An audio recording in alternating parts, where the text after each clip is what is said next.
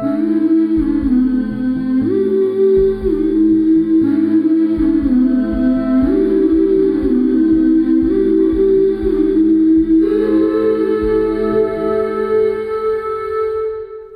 this episode, we talk about the star card. A good omen appears to say your future is bright. Here at Strange Magic, Amanda and I talk about our views on tarot and the ways in which we practice magic.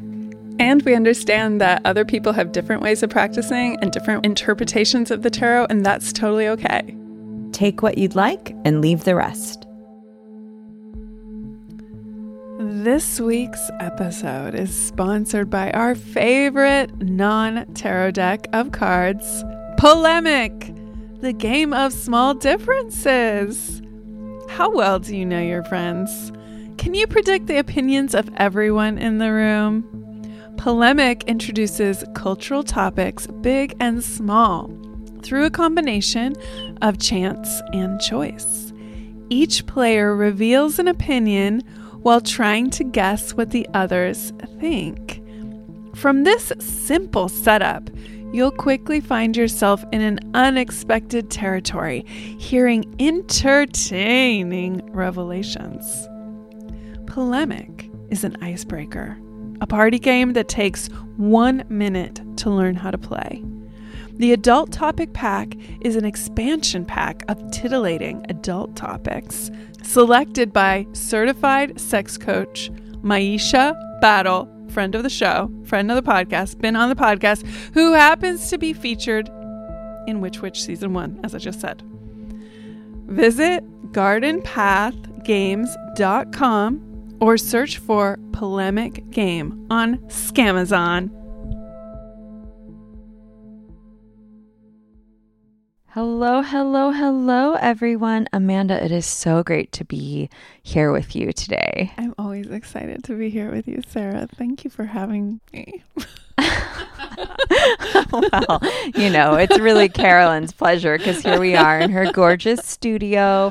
Carolyn just had an incredible performance, and we are looking at these gorgeous works of art. It is making my eyes quite starry. I know. I do get starry eyes when looking at Carolyn's beautiful work and listening to her beautiful voice when she sings beneath the stars. Carolyn is the true star of this podcast. She really is. She really is. We worship you. We adore you. Here we are. Before we begin, we just have a couple announcements. I cannot believe it. We are here in November, and I have spent the last six months of my life writing, editing, curating, illustrating, designing, and now distributing my 2020 Many Moons Lunar Planner. It is a planner that will take you through the entirety of 2020. It has monthly views, weekly views, rituals for all new and full moons. It has, I don't know, 20 plus bespoke tarot spreads. It has tons and tons of info about all of the Wheel of the Year holidays. It has every single moon phase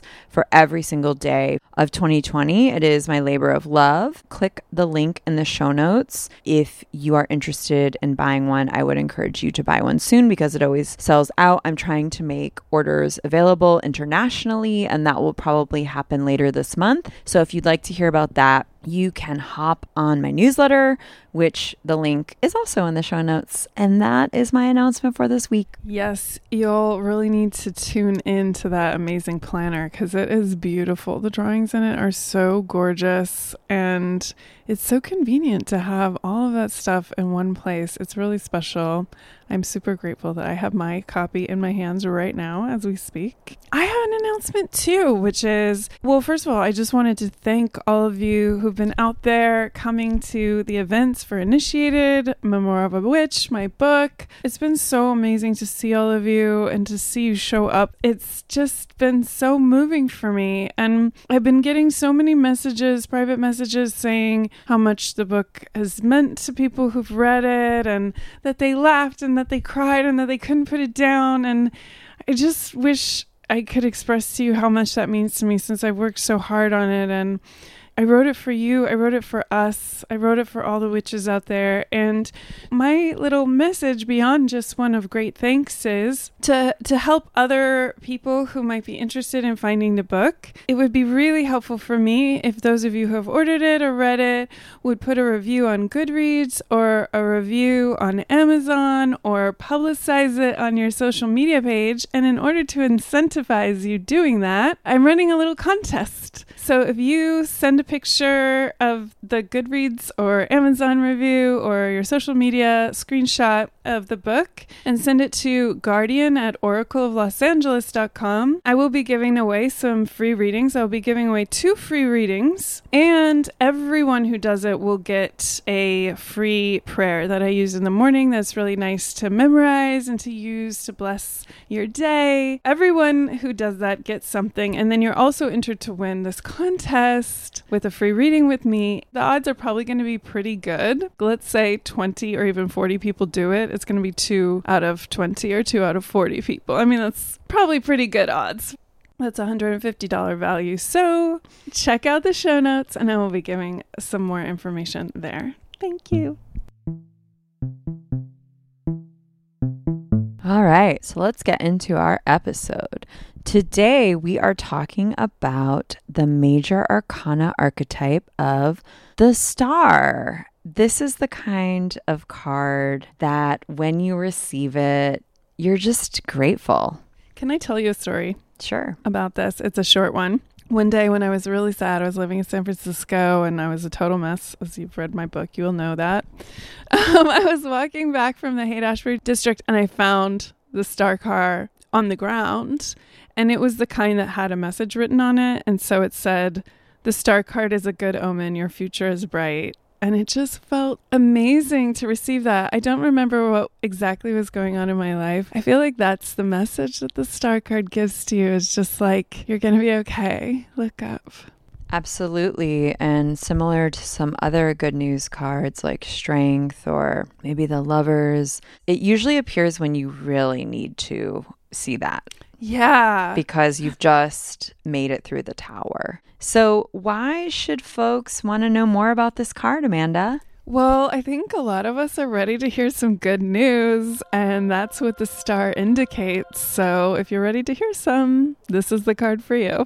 Absolutely. Also, if you need to conjure and summon hope, faith, confidence, magic, and be reminded of your star power. Oh, yeah, that's so true. I love that. I also think it appears when you're ready to tap into the flow, to get creative, to let energy flow through you and not work so hard. Love that. I also think sometimes it'll show up when you're really ready to encounter the brilliance and the magnificence of who you are and what your life trajectory is going to come up and meet you with. Yeah, so true. It appears as a guide, you know, when you're ready to connect with your guides, when you're ready to find that North Star, as we're going to be talking about in more detail. So, why don't we talk about some of the symbolism in the card? For those of you who don't remember, we see a woman kneeling next to a pool. She's pouring water from an urn into that pool. With her other hand, she's pouring water onto the earth. Below her is a green, grassy plain. There's a tree in the background with a bird and a mountain. And then you see, of course, above her the starry sky with a bunch of eight pointed stars, and then one central star that's really big and bright and yellow. It's important to note that this card takes place in nighttime. All is quiet and it is most likely happening under a dark or a new moon. Good point. Well, so let's talk about some of the symbols of the card. First of all, this card in the Kabbalah is called Zadi, which means fishhook. Of course, a fish hook signifies that which draws the fish out of the water or pulls forth from the cosmic that which will nourish us. The water is, of course, the flow of undifferentiated consciousness. And the hook is the thing we have created, humans have, through our ingenuity to access it. One thing that I think is really interesting is that the correct Hebrew title of the card ha kokabim, meaning the stars rather than the star.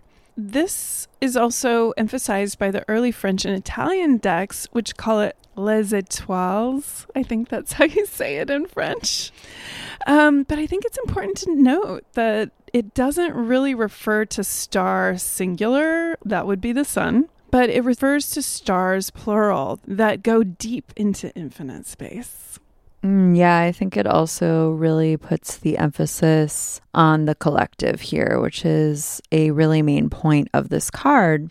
Some tarot theorists believe that the water depicted in this card is the Nile, which would flood every year around August until 1970 when a dam was created. The flooding of the Nile was sometimes called the Tears of Isis. Some believed that when the water would rise, it was a time of fertility and regeneration. We see the figure fusing heaven and earth, regenerating themselves, as well as the collective at the same time. In almost every version of this card, we will see the eight pointed star the eight pointed star is one of the earliest symbols that we have cross culturally of divinity. It is the symbol of Ishtar, it is the star of Lakshmi. We have the eightfold path in Buddhism. In Islam, the eight pointed star is known as the seal of prophets. In the Chinese tradition, it's a symbol used to depict the entirety of the universe. We also can think about the chakra system, with the eighth chakra being that of the superconscious, this idea of eight, the idea of an octagram. The star is the symbol of all, of the entirety. It is the symbol of guiding principles. It is a path that human consciousness has followed cross culturally since the beginning of time. Mm. That's so interesting.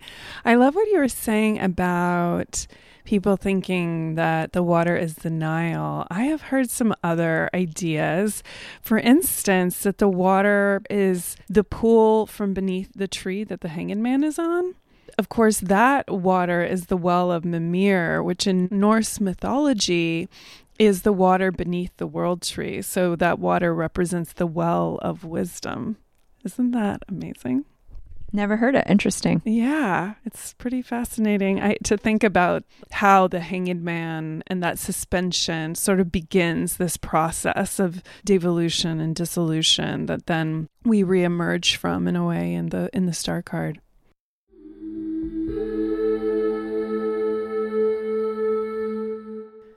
Okay, so also a few more things. Yeah, I love what you were saying too about the chakra system. Seven points of the star can also relate to the seven planets plus that unifying consciousness. And so that unifying consciousness or that intelligence in nature is definitely a theme that picks up many times when we look at this card. Also, want to think about the mountains in the background of the card, symbolizing the occult idea of the great work or what you were here to do self realization, becoming fully yourself in collaboration and harmony with the universe, in service to that universal consciousness and will. Mm. Earlier, I talked about the symbolism of the Nile. The ibis is sacred to areas of Egypt in the traditional Pamela Colman Smith rendition of this card, we see a little bird in the background, and that bird is supposed to be an ibis or an ibis.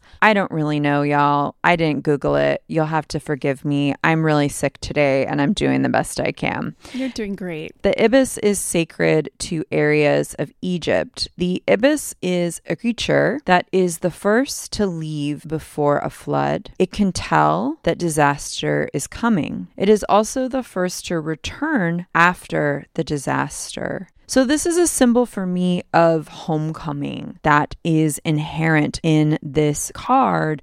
It is sometimes akin to a soul retrieval.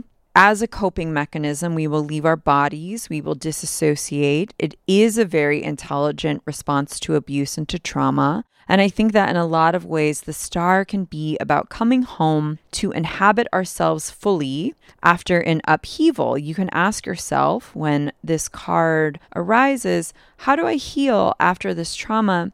How do I inhabit my body and my life fully? I, I always say ibis. I don't. I honestly don't know how to pronounce it. I'm gonna. Someone will ibis. email us and let us Someone know. I'm sure of will tell us, a bird expert. Thank you, bird A experts of the world. Thank you, bird watchers.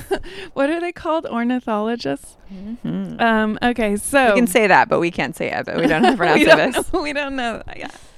Yeah. Thinking about the ibis is a bird sacred to Hermes, the magician, or or Hermes Trismegistus, who is also Thoth, of course, as you were saying in Egypt. I'm also thinking about how the ibis is a fisher. We've all seen them, you know, standing in stillness on one leg in the water and just waiting for that fish to come. And they're so elegant and beautiful. But I also think about how its bill is literally a fish hook, which is, of course, the Kabbalistic name of the card, fish hook. It's standing there waiting for the fish to come. Interestingly, Thoth is the inventor of the arts. For me, this card represents the unblocked artist, the artist who is in the flow, the ecstatic. It always reminds me of that sculpture of St. Teresa of Avila by Bernini, where she gets pierced by the golden arrow. Do you remember that? Where she's like rolling back in ecstasy and the golden arrow pierces her and she moans. It's like it hurts so good. Have you seen that sculpture? It's really great. I highly recommend. Another interesting note is that the woman appears in the card is often seen as a combination of the high priestess and her intuitive knowledge and the empress and her passions.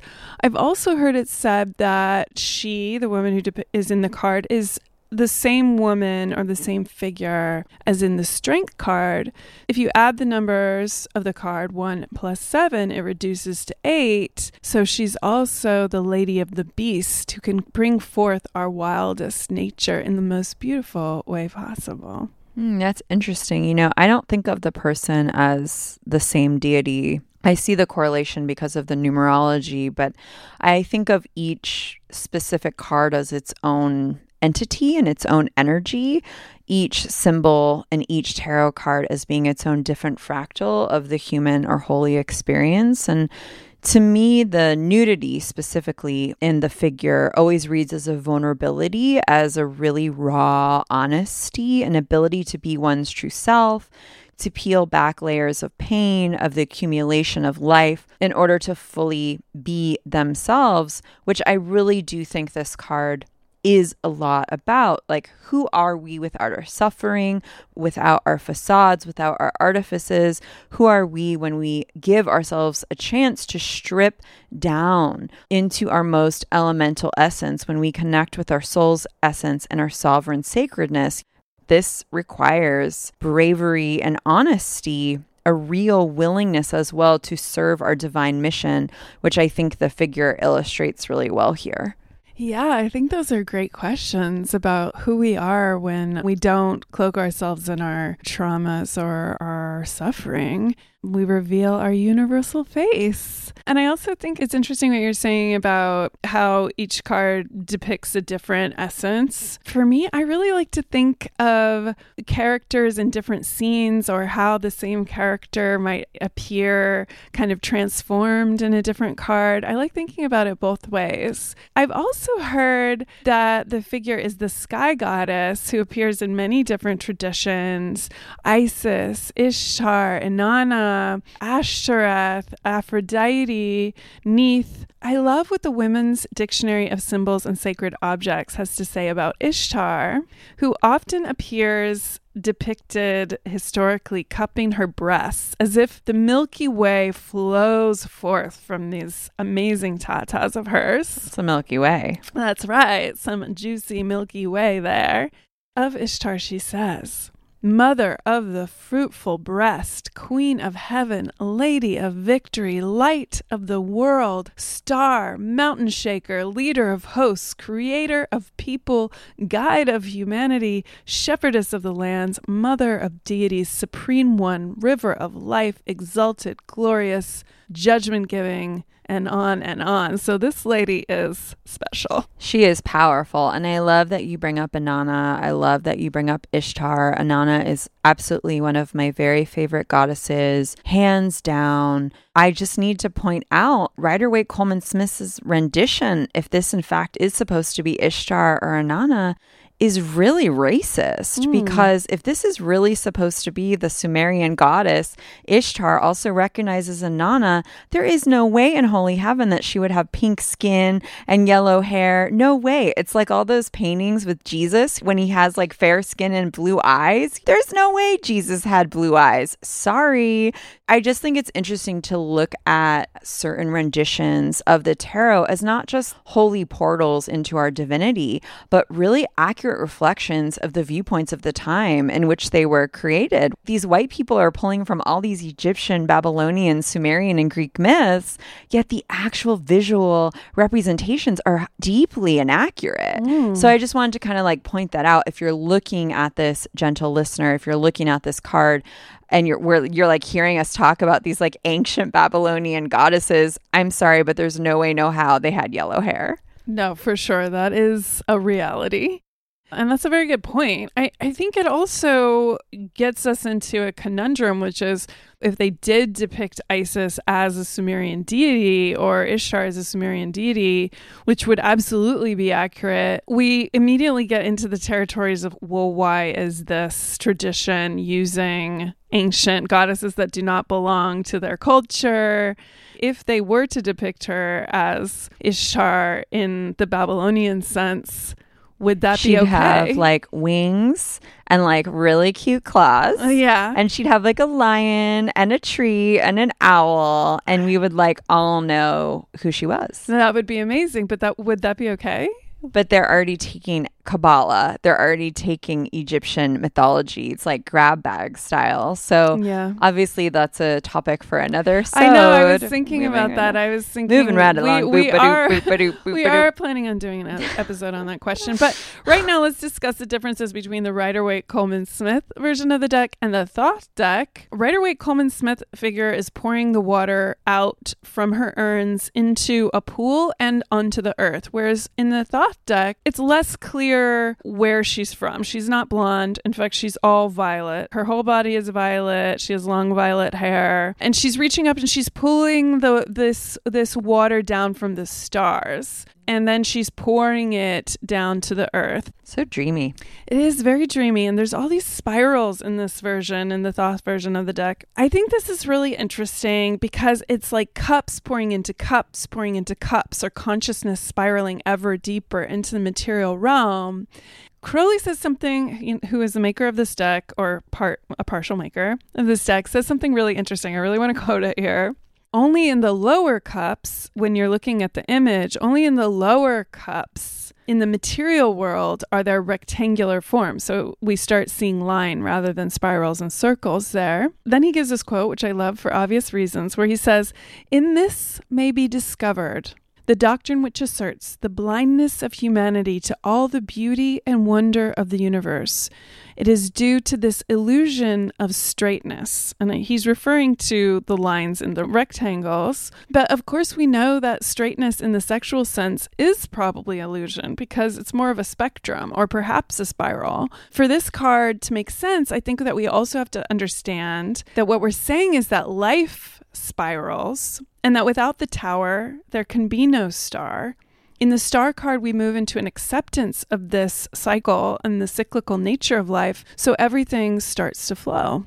Totally. I love that so much because when you zoom out on a picture of the Milky Way, you see a spiral. Yeah. Like nature is spiralic, our lives are spiralic. And as much as we'd like to have them be linear and be from A to B to, you know, X to Z, like it's just isn't that way. And I love that that's brought up here. And I love that that also points to healing trauma. This points to constellations of our lives and patterns of our lives. This also, I love that you brought in the mixing of the heavenly and the material because sometimes I feel like humans have a really rough go of it because we really are these souls trapped in the material.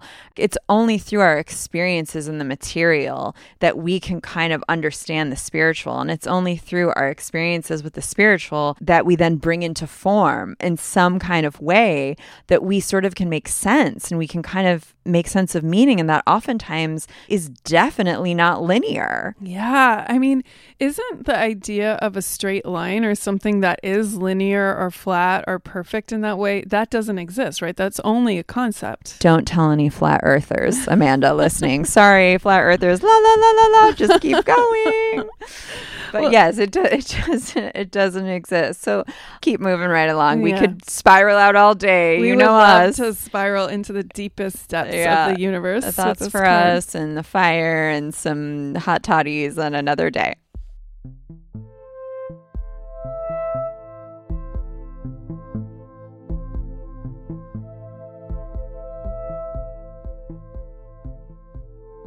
many of you know, the astrological sign associated with this card is Aquarius.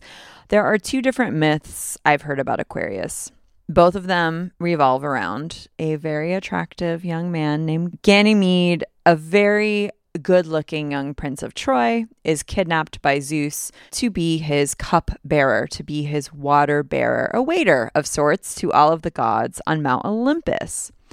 In one telling of the tale I have heard, Ganymede looks down from his perch in the sky to see his village in a drought. They're suffering, his people are suffering. He begs and pleads with Zeus to send them water, and he ends up saving them. In another different version I've read, Ganymede up there on Mount Olympus it's just getting like really he's a former prince did i mention he's getting really sick of being a lowly cupbearer so he rejects his role, throws a temper tantrum, spills out all the water everywhere, and then, as a reward, gods of ancient Greece love to do this, gets put in the sky as the constellation Aquarius. Both of these myths illustrate the collective oriented impulse as well as the rebellious impulse of this astrological sign. Of course, there are many other versions and many other different astrologies, and there are many other different facets to Aquarius than what I'm talking about here. But I think that it's very interesting to think about the rebelliousness of going your own way and wanting to do your own thing, as well as wanting to save the collective, feeling a lot of sympathy for the collective from a great distance, which sometimes illustrates some of the impulses of the astrological sign of Aquarius. Hmm. Bravo. I love that inclusion of Ganymede, our hot water bearer. I need to get me one of those. I have some stuff I want to tack on there about Aquarius. The same symbol for Aquarius in astrology is the alchemical symbol for dissolution or the dissolving of the ego, opening us up to greater function. Aquarius also corresponds in the modern astrology with Uranus, which is the planetary angel of the visionary or the iconoclast or the rule breaker. And you know what's really interesting for me is that both the devil card, which represents Capricorn, and the star card, which represents Aquarius, are then ruled by Saturn because Saturn is the planet that corresponds to both of those signs. But in the devil card, that acceptance of the decay and pain and lust and power and corruption of the material world, for me, there's a decadent feeling about it. Whereas in the star card, we can see a different kind of Saturn, a Saturn the liberator, which moves, this energy moves and flows through the wheel of life and death and rebirth in a delighted and generous fashion. This card makes me think of the age of Aquarius, which most astrologers say began in the 20th century and will last for 2,000 years. Interestingly, later we'll see on the world card that there's all four fixed signs of the zodiac appear around the edges a bull, a lion, an eagle, and a man. And the man represents Aquarius. Legend has it that the age of Aquarius is when man takes over the earth. We might see it as the inauguration of the Anthropocene. Boo. Boo. Yes, boo. That would, for me, be its shadow aspect, where technology and rationalism, quote unquote, rule the world and we plummet into a sea of information and cyber wars. I also think that the age of Aquarius, the dawning of the age of Aquarius, offers us the opportunity to move into an era of equality and egalitarianism. My favorite aspect of this card is the idea of Eden restored. So for me right now, I see this card as an environmentalist card a card that works towards ecological justice because she, the figure in the star card, is not just using the rivers of consciousness to restore her own body or heal herself, but to pour that water upon the earth and restore it. This is what I hope for us in the age of Aquarius rather than the age of the Anthropocene. So, if we were to read the key words of this card in a book, what would it say, Amanda? Ooh, well, of course, for me, it would say hope, good omens, bright prospects, trust, grace, unexpected help a time of rejuvenation. For me, the star card represents a time of rest. And what I love about it in particular, it's not a time of growing, it's not a time of lessons. It's a time of just being, of just marveling, of letting things move and flow and shift.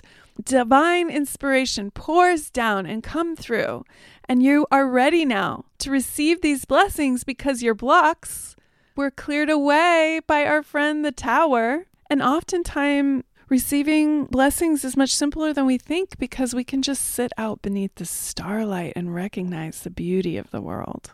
Yeah, you know, after basically starting back and if I'm going to be real, strength, mm. and then going all the way to the tower, isn't it just so nice to have a respite? Isn't it just so nice to have a little breather? Like, way to go pacing whoever created this major arcana because we really really really needed this exhale. This is a card about faith. It's a card about hope. It's about healing. There's a super famous self-help book. It's called the courage to heal. Mm. and it's really true because healing is so courageous. And hard. It is courageous because it requires faith and hope faith and hope that you can heal. So many of us don't believe or find trouble or challenge in believing we can find healing, or at the very least, make some progress. And the star card can help us breathe into that belief that we are allowed to heal, we are allowed to rest. When this card comes up, you could be needing to center your focus on rest regeneration, restoration, and healing, whatever that word means to you. You may need to invest in space, in time, and in ritual. Mm, yes, yes, and yes. And therapy. Lots and lots of therapy.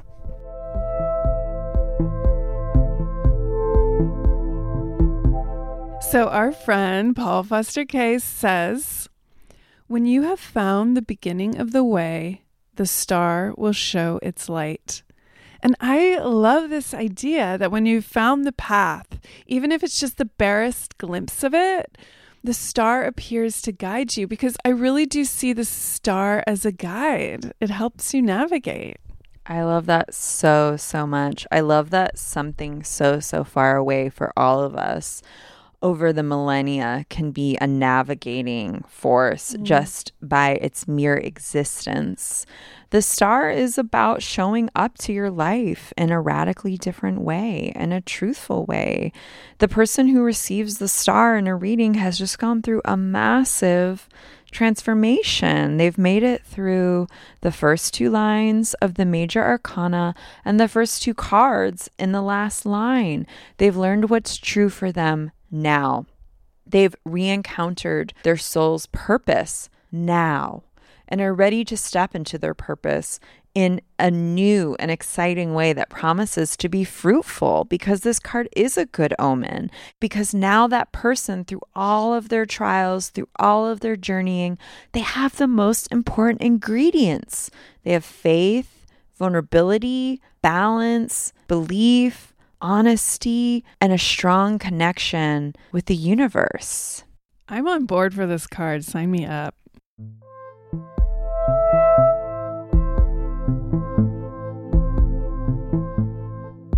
Special topics.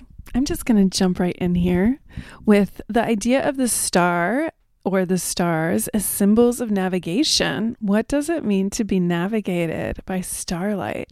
In order to figure that out, first we have to think about what stars are, literally. A star is a gathering of dust of elemental particles like hydrogen and helium, the lightest of all the gases and they come together and create nuclear reactions that last for billions and billions of years. Stars give birth to all the other elements. They truly are goddesses in that sense, literally creating the matter in the universe. Later, we deal with the sun card, which obviously represents a single star, but the star card is speaking to stars plural, as we mentioned.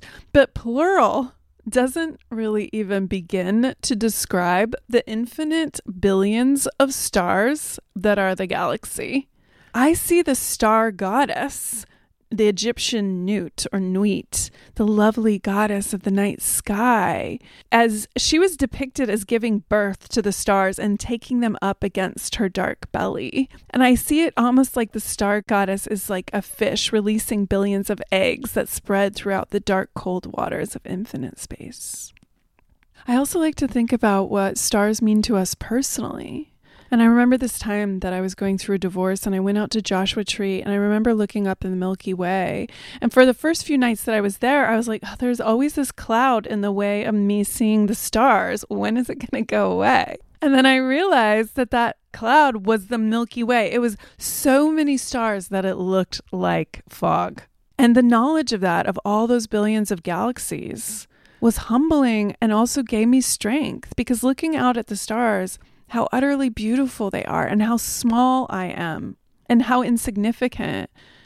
It it just made me recognize the magnificence of the universe and the, how magical it is and what a privilege it is that we get to experience it. So the star is truly a gift and you don't have to do anything. The universe just brought you into being as this fascinating, strange gift and here you are you know, that for me in that moment, the star card came after the tower card, which was the dissolution of my marriage. You know, the tower crumbles, our ego falls, darkness descends upon the land. And because of that darkness, we can see out into the universe, into the realms of the gods. In astronomy and navigation, the North Star is currently called Polaris, which is the brightest star in Ursa Minor, the little bear. And it's a fixed star that appears towards the North Pole. And it's used by sailors and explorers to guide them at night so they don't get lost. And for me, that's such a beautiful idea. This thing, this burning orb out there in infinite space, like you were saying, Sarah, that can guide us in our terrestrial activities. And mythopoetically, the idea of the North Star signifies that unifying thing that ideal that gives your life purpose and meaning. And I like to think of ancient people out there in their canoes or rafts or Viking ships, traveling the seas at night through an endless expanse of shifting water. And I like to think of how they navigated by starlight. Because at night, Ursa Minor and Orion and the Pleiades and Scorpio and Taurus move across the sky and the stories of these constellations mingled in their minds with the actual stars.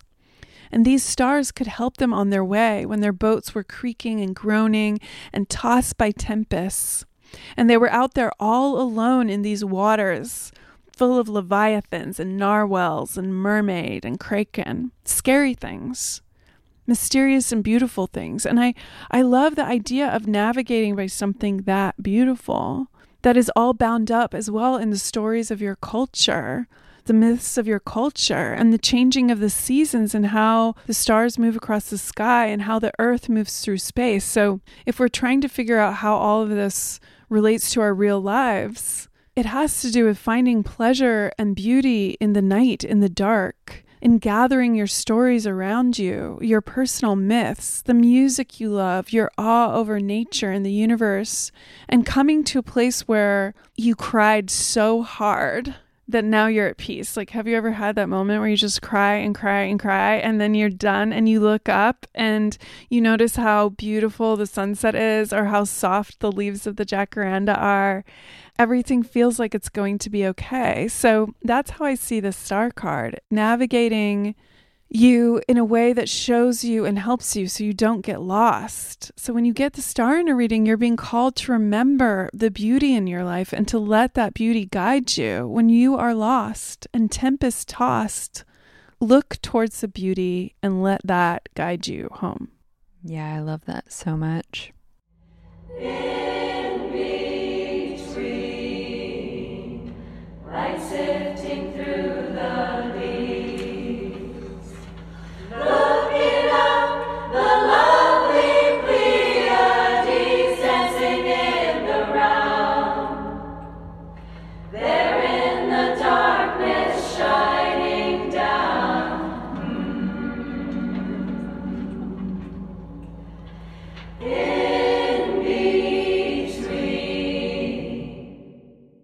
talk about perspectives, projects of the soul, and belief systems. So, when this card comes up, I would encourage you to widen out the perspective that you have of your life. The star, card number three on the third line, connecting us to universal consciousness, wants us to dream deeper and wider and longer and bigger. The star wishes us to zoom out on our lives like a telescope to land on that which is most important to us, the very projects of our soul, how we bring them into material form, and how we make promises to the future. When we draw the star card, when we are in a star year or when we decide to work very closely with this archetype and energy, we're ready to get serious about the projects of our lives because all of us have more than just one project. We have constellations, we have projects. I think of the quote by Ava DuVernay who says, If your dream is only about you, it's too small. And that is specifically what the star is asking of us to weave our dreams into the collective web, to place our own unique star imprint onto the universe, knowing that we shine brighter when we have a greater purpose. All of us on this planet are here to fulfill our soul's purpose, and that purpose undoubtedly will also include other people, people we know well, or people we may never meet.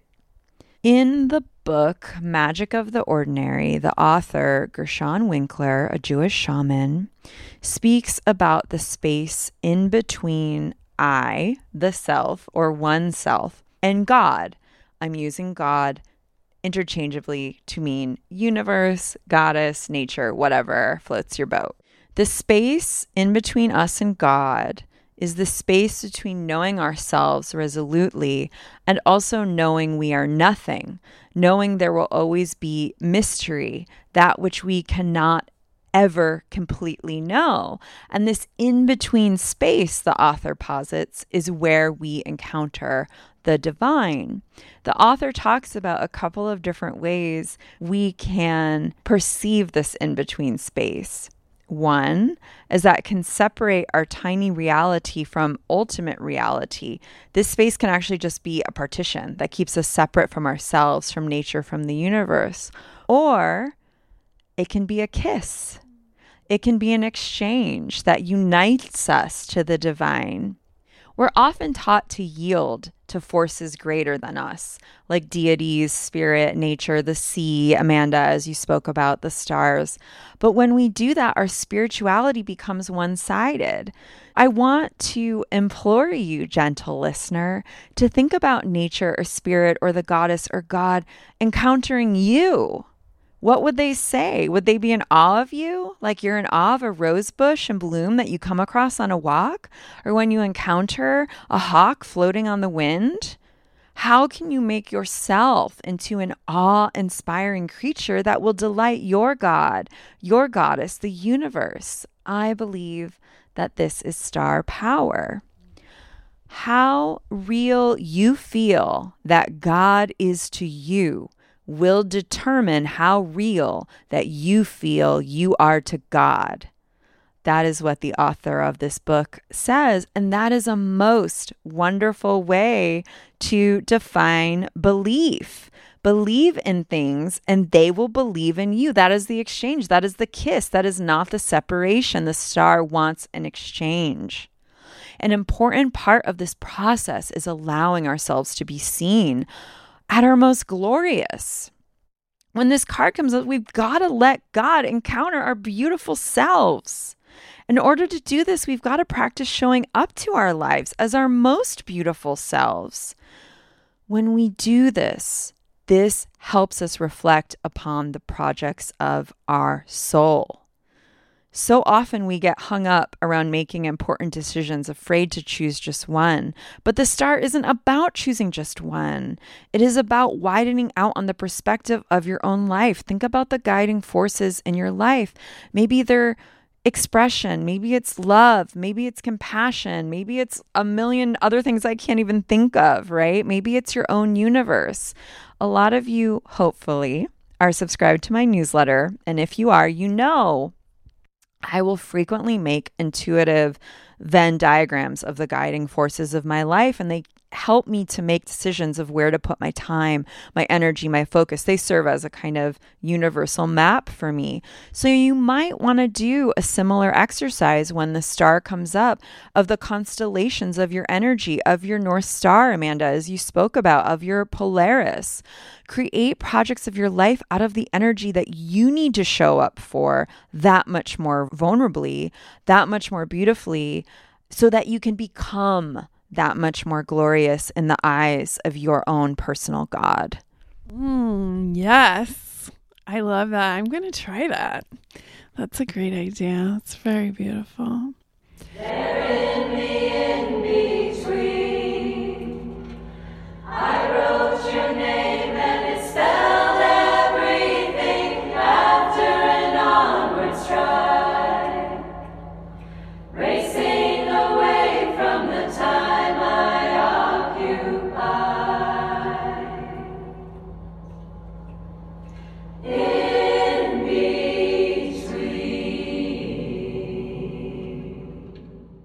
Well, so I wanted to pick up on that and talk a little bit about the difference between the star card and the temperance card. I know that for a lot of people, it might be kind of confusing. They look so similar, both holding water, pouring water around. Both have one foot on land and one foot in the water. So, what's the deal? Man, like talk about could you just like make it a little bit more confusing, tarot I, inventors? I know. I'm they glad were, you're going to be here to break it down for us, Amanda. They were doing so well with their narrative arc and then they threw us for this loop. So, okay. So, well, I want to start off with a quote by Rachel Pollack. She's talking about comparing the star card with temperance, where we also see a figure pouring water and holding two cups with one foot on land and one foot in water. Both cards also come after crisis, but where temperance is controlled, the star is free, not clothed, but naked, not standing stiffly, but supple and relaxed. And finally, where temperance pours the water back and forth, blending at the same time conserving, the star maiden pours it out freely, confident that life will continually supply her with new energy. In contrast to the temperance card and the moon card, the star card shows no road leading back from the pool to the mountains of outer reality. There's no road. The journey can wait. You're there. You're at peace. You're in it you're not going anywhere. There's no more work to be done. I mean, of course there is, but not in this card. You get to rest. I wanted to talk about this a little bit and break this quote down a bit. So, we were talking earlier about the waters of the pool being the well of Mimir, so that well of wisdom. And we are drawing from that well. We are pulling straight from there, from the divine, and it's moving through us, this water. And when we pour this water of wisdom through ourselves, when we pour water into water, it returns to itself, right? It mixes, right? There's no differentiation anymore.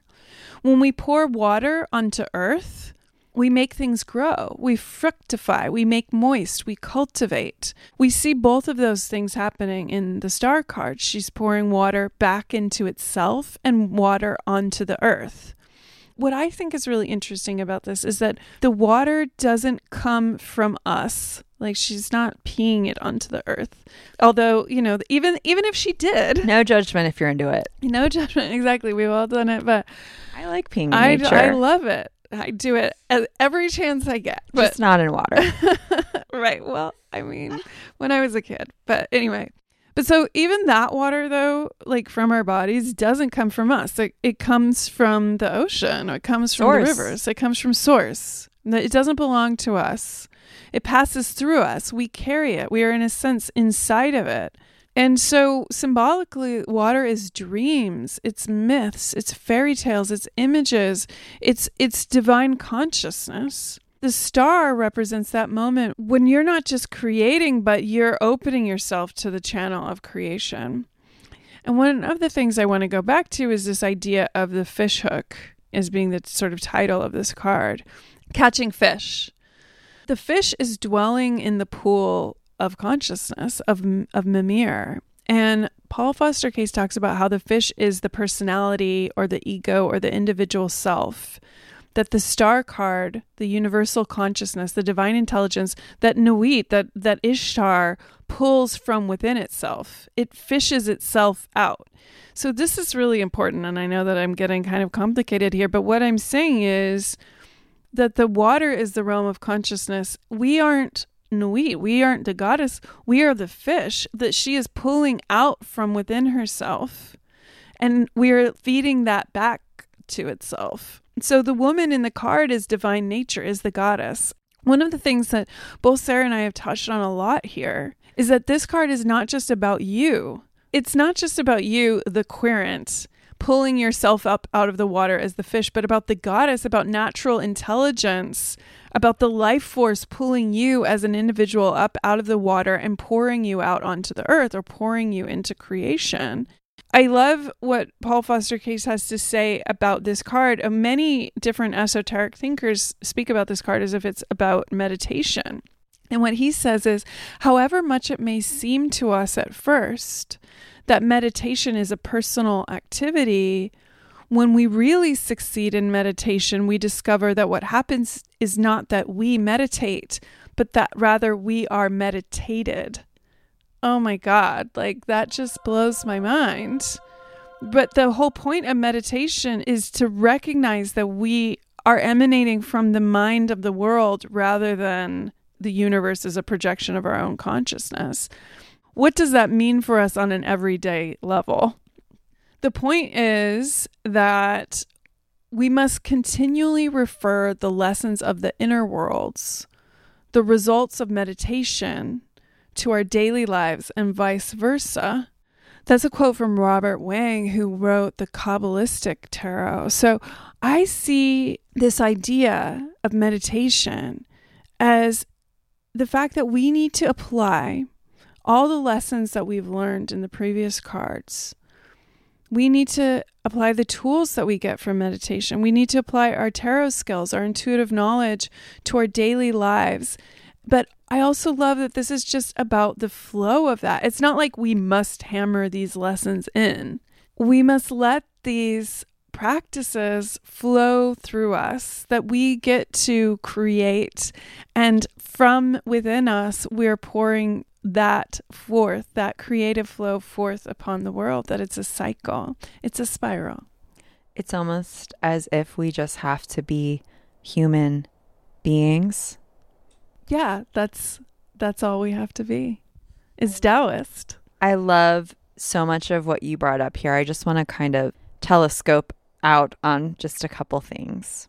The first is I love how you talked about comparing and contrasting the cards because in my practice, when I see a number of cards that are around a certain topic, that's just so much affirmation. So, for example, both temperance and the star have elements of looking after one's health, looking after one's holistic health mental, emotional, physical. If I were to see temperance and the star, and let's just say the Four of Swords in a reading for someone, I would immediately want to tell them, hey, you have to look after your health. You need to rest you need to recuperate. Something's going on here. Maybe your nervous system is deregulated. Let's like attend to that. So I think it's also like totally fine that cards have echoes of the same. Strength is another one, right? Like strength comes up a lot with health, chariot comes up a lot with physical health. You know, there are a lot of these threads in certain cards.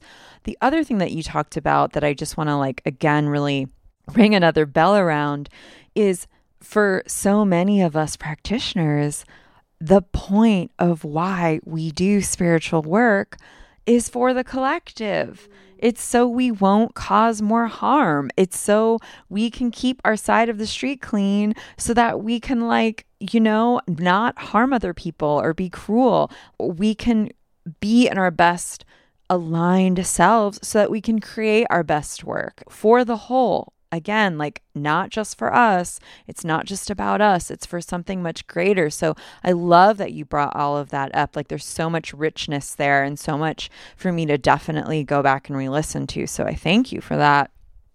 I wanted to talk about our own personal patterns. I wanted to talk about constellations of mythologies and meanings and writing and rewriting your own story in order to access healing. Who are we without our trauma? I'm definitely not trying to bypass when I ask this question.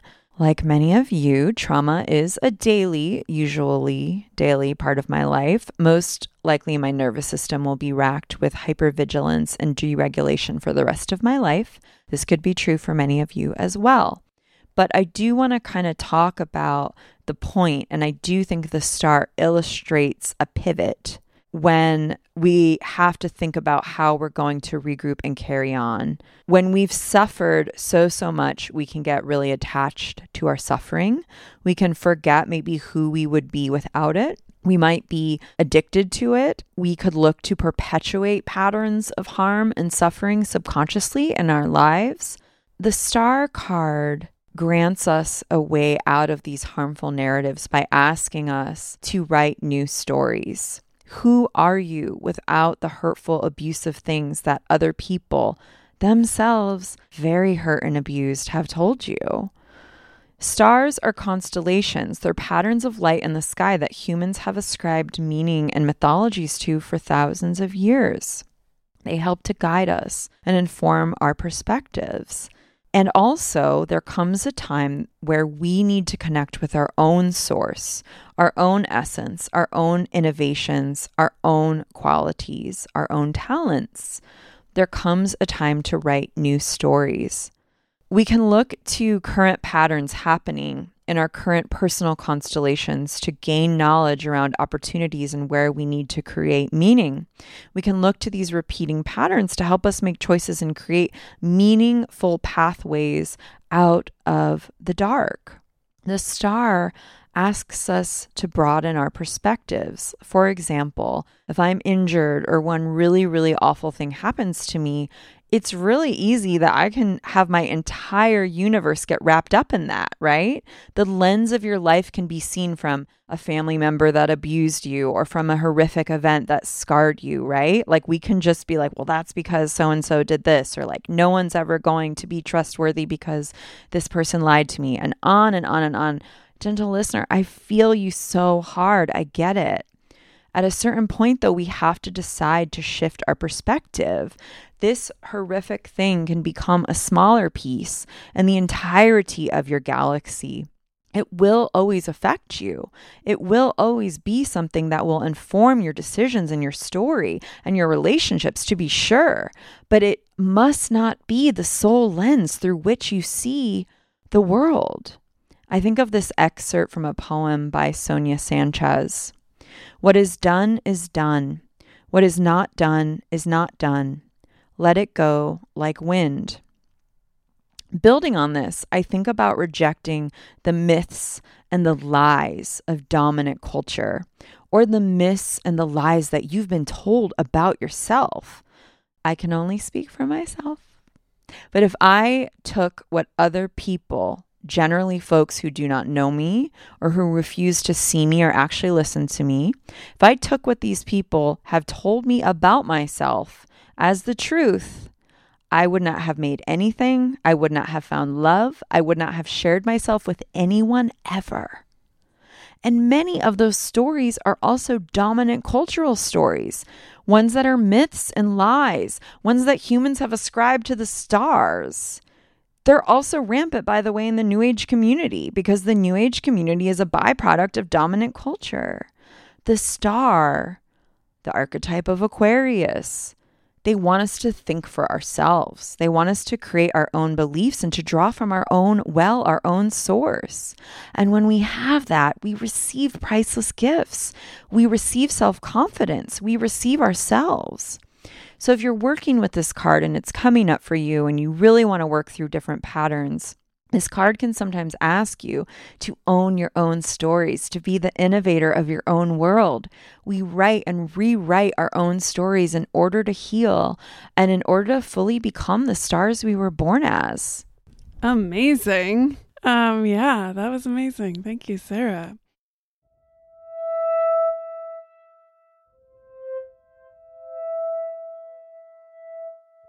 Let's step in to the shadows cast by the stars.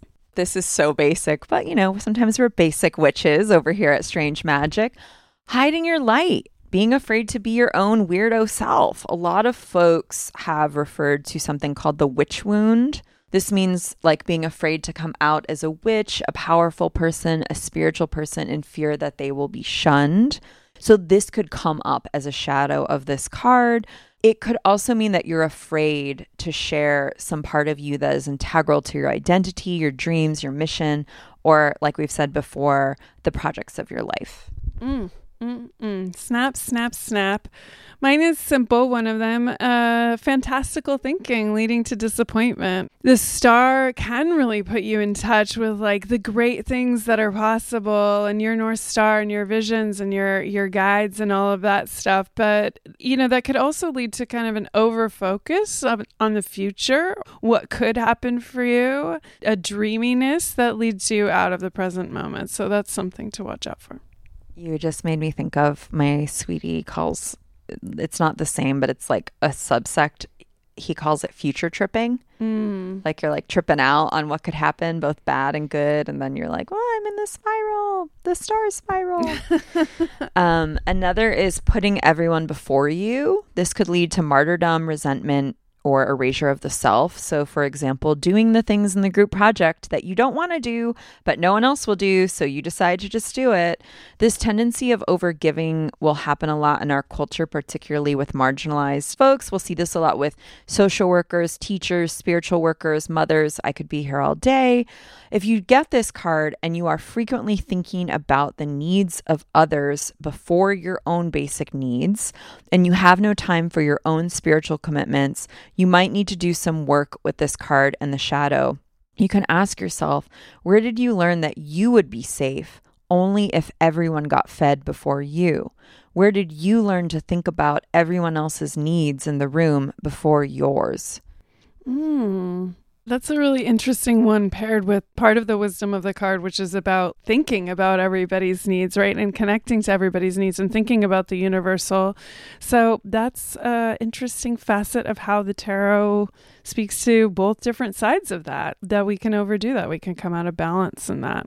I'm also thinking about what happens when the star appears reversed and how you might interpret that You might think of it as a missed opportunity. So let's say it came up in the past in your reading and you get a star card reverse. And maybe it might indicate that you had an opportunity that you didn't take, or you bypassed it, or you didn't see it, or not paying attention to your guides or a message that came to you.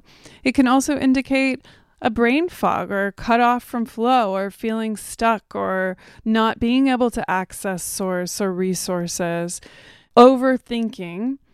I also think about it just on a really literal sense celebrity obsessed culture, where we think that the stars on Hollywood Boulevard know more about what is best and what is right for us or what is right for the world than we do. So it's really about the opposite of Uranian thinking, which would be about breaking free from the constructs of our culture and instead just slavishly following whatever good looking person appears on Instagram to tell us what to do. I love that so much. I'm so glad you brought that up. I think about that a lot, actually, celebrity culture and how it, like, yeah. Another shadow side of this card, and one that I can relate to, is feeling like an alien, feeling really different than other people. Like you can't connect to other people, having it hard to have like others see you and your gifts. Maybe it can be easy for you to think about the greater whole of humanity and harder to maintain intimate and mutually beneficial relationships. Maybe when you were growing up, you were the only one like you in your school or in your family. I think that a lot of empaths and activists and artists and psychics can feel alone or isolated or like an alien. So when this card comes up and you're feeling like that, try to channel those feelings of isolation into art, purpose, connectivity, so you can end up finding your people and a kind of home there.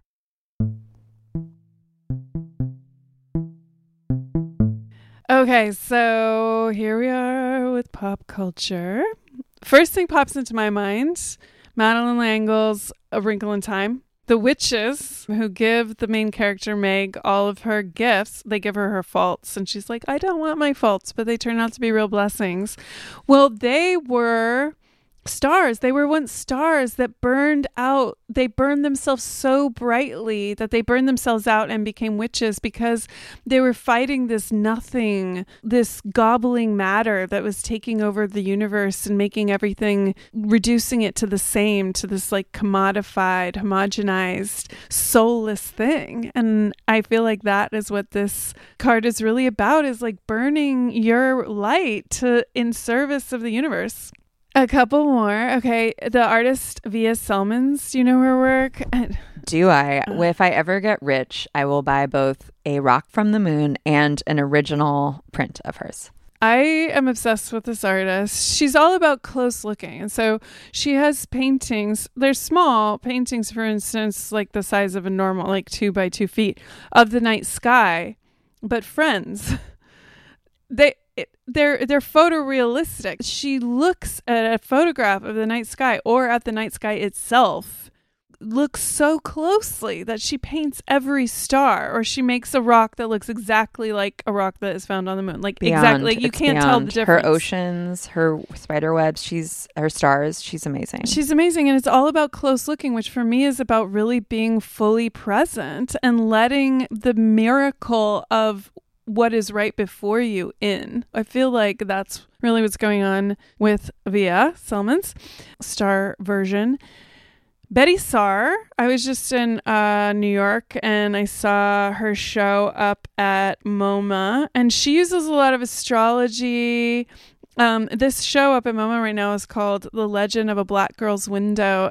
She has these actual windows. Behind them, there's figures from astrology and um, mythological figures and the stars themselves. And it's like this idea of like looking out and looking into the beyond which is just so beautiful.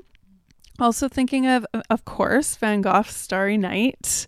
I don't know if i have much to say about it but we might as well just bring it in. It's on every cup and mug.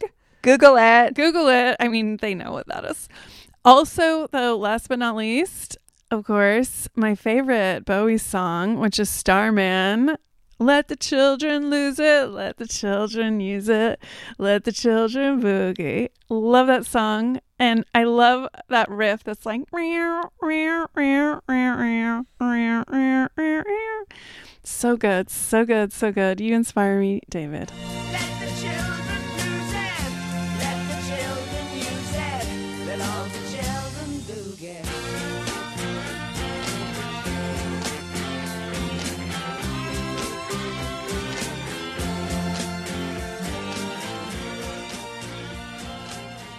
I love that you brought up David Bowie because in the deck that I use with clients, which is the Lioness Oracle, David Bowie appears as the star in. That's right, in the card Immortalized. And if you're listening, hello, Alejandra, I love you. Pro tip if you're looking for a deck, buy one from someone who's an actual tarot reader. All of the decks I've bought that have been created by someone who also reads cards and is acquainted with the structure and symbology has made for a much more accurate read. I've bought simply beautiful decks with the most beautiful art, but they're silent, aka they don't always read well. Okay, and pro tip about that. I just want to talk about David Bowie to riff on you. David Bowie, a star, is perfect choice when I was talking about projects of our lives because David Bowie had endless iterations of who he was and who he accessed and who he became and who he embodied. And he didn't just stop at one, he just kept going. And then you could argue that part of his power and part of his beauty was his ability to be a chameleon, the ability to keep going and regenerate through version of version of version of himself. So I love David Bowie. I love that you brought David Bowie up as star. I love that Alejandra from the Lioness Oracle has that. It's like such a great choice. I have a weird main one, and then I have a bunch of little small ones. There is a song that I always think about with this card by Cat Power. It's a song called I Don't Blame You. The singer, Chan Marshall, is singing directly to someone, and the refrain of the song is I Don't Blame You. And she sings this over and over again. It's a really beautiful song. For a very long time, I actually thought that she was singing to herself. I thought it was really healing and really brave, where you're making a song where you publicly are forgiving yourself for being destructive or for not behaving well. That's very like star energy to me, clearing out space by retelling your story as one of redemption. What if we all made up songs and stories to ourselves like that? It would be really, really, really healing. Then, of course, I found out the song was actually to Kurt Cobain after Whoa. after he took his life. I just needed to share that I first thought for years it was her singing to herself, which I actually find like deeply powerful. But anyway, when I found out that it was to Kurt Cobain and she's singing over and over and over and over again, I don't blame you it still holds such powerful space for me as a song about grace and redemption and different perspectives because it is a star song written by a star, about a star, for a star. I thank her for writing it because we don't know what other people are going through. We all have to hold understanding and grace and love for others. I think about all the universes that exist within a life. I think about all the perspectives that make up the experience and emotional connections of art. And somehow this feels very overwhelming to me in the very best way possible. Carolyn, the producer, also did some Googling and it turns out that cat power is an Aquarius. So here we have that collective web. Just a few I'm just going to zing out. I'm just going to zing them out. I'm just going to zing them out. I think about Jimi Hendrix. I think about Carl Sagan. I think about Albert Einstein, Toni Morrison, Oprah, Sally Ride. I think about Yayoi Kusama's Infinity Pieces. I think about the television show Pose. I think about Issa Rae, who created a whole universe for herself about her weirdness and it resonated. Of course, also, I think about Yoko Ono, who's never been afraid to be herself. She was a total original at a time when she was absolutely abused and harassed and cruelly ridiculed by the public. Being a rock star isn't easy. And I think of the Emily Dickinson poem, Hope is a Thing with Feathers. Damn. She is on a roll today, ladies and gents. Um, I just had one last thing, which was, of course, the charge of the star goddess. Um, hopefully, after this episode, this charge will have a bit more meaning for you or resonance for you. Those of you who don't know what it is, we'll put it in the show notes, but essentially it's one of the most famous texts in witchcraft uh, created by Doreen Valiente and then reworked by the reclaiming Grand Witch, Grandmama Witch Starhawk. And it begins Hear the words of the star goddess, the dust of whose feet are the hosts of heaven, whose body encircles the universe. I, who am the beauty of the green earth and the white moon among the stars and the mysteries of the waters, I call upon your soul to arise and come unto me. OMG. Every time I say it, I start to cry because it's so beautiful. So I can leave it with that.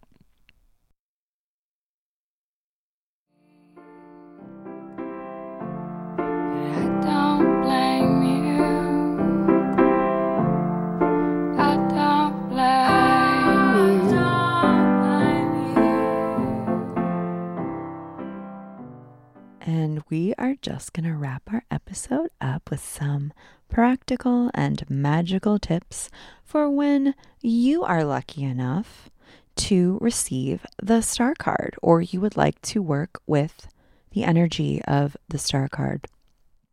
I've probably said this before, but I'll say it again. Why not? The magic of clearing, cleaning, clearing space, clearing time. Magic loves a void. Maybe your star doesn't have the space to shine bright. The star comes up after the two part clearing process of the devil in the tower. Take heed here and give yourself the magic of a minimal space. It is in my experience that the more sensitive and aligned one gets, the more allergic one gets to unaligned relationships, work, decisions, your body will probably tell you. The star represents a pivot to your bright future. My favorite witch life hack that I'm giving away for free here is to always make your future self be grateful to your past self, which is your present self. So make choices aligned with your bright future. Do magic to set your future self up for shining bright. Hmm, that makes me want to go clean my room, which I actually need to do. so, yeah, I have some ideas too for rituals. If you can, if you have access to it, go bathe in a pool by starlight. Maybe there's some mineral baths near your house, or you can open up your bathroom window and take a bath by starlight, place some flowers in the water. It's a really good time to get a healing. The star card is so much about rejuvenation. So do energy work, let that energy flow into and around you, connect with the beauty of nature restoration ritual, any kind of rituals involving water, you know, pouring water over yourself, pouring water into the earth, watering your plants in your front garden as a, an act of sacrament. A few more ideas. You know, the color that's associated with this card is violet. If you want to draw the star energy into your life, maybe wear some violet clothes, put on some violet eyeliner, get your violet nails did. Violet leaf tonics and tinctures. Mm, yeah, eat some purple cabbage. Meditation, though, I think is the major one. Meditation into flow states, into creativity flow states using meditation, especially imaginative visualization, because this is about letting the images flowing through the seeds of consciousness come manifest and grow and take root within you, and then pour it out into the world through your own creative practice, tuning in through meditation and then pouring it out into the world through your creative practice. If you need help with meditation, get books from the library or find a teacher or use some meditation apps. I also want to say that the star card relates to astrology. Obviously, it's written the stars. One thing I think is interesting is that astrology represents the unconscious patterns of nature that govern our lives, but in the more shamanic view of astrology, whereby we use rites and rituals and charms and meditations and other healing processes, we can awaken to these unconscious patterns and then shift them to be more in alignment with ourselves. So now is a really good time to pay attention to your astrology and do rites and rituals and charms and all the kinds of meditations so that you can shift your fate into something that feels really yummy and good to you. Thank you so much for listening and for tuning in. It's been such a pleasure to be with you here today talking about this juicy card. Tune in to next week where we discuss the moon. Witches in the coffee shop, witches in the dorms, witches in the hair salon. There's a witch wherever you are.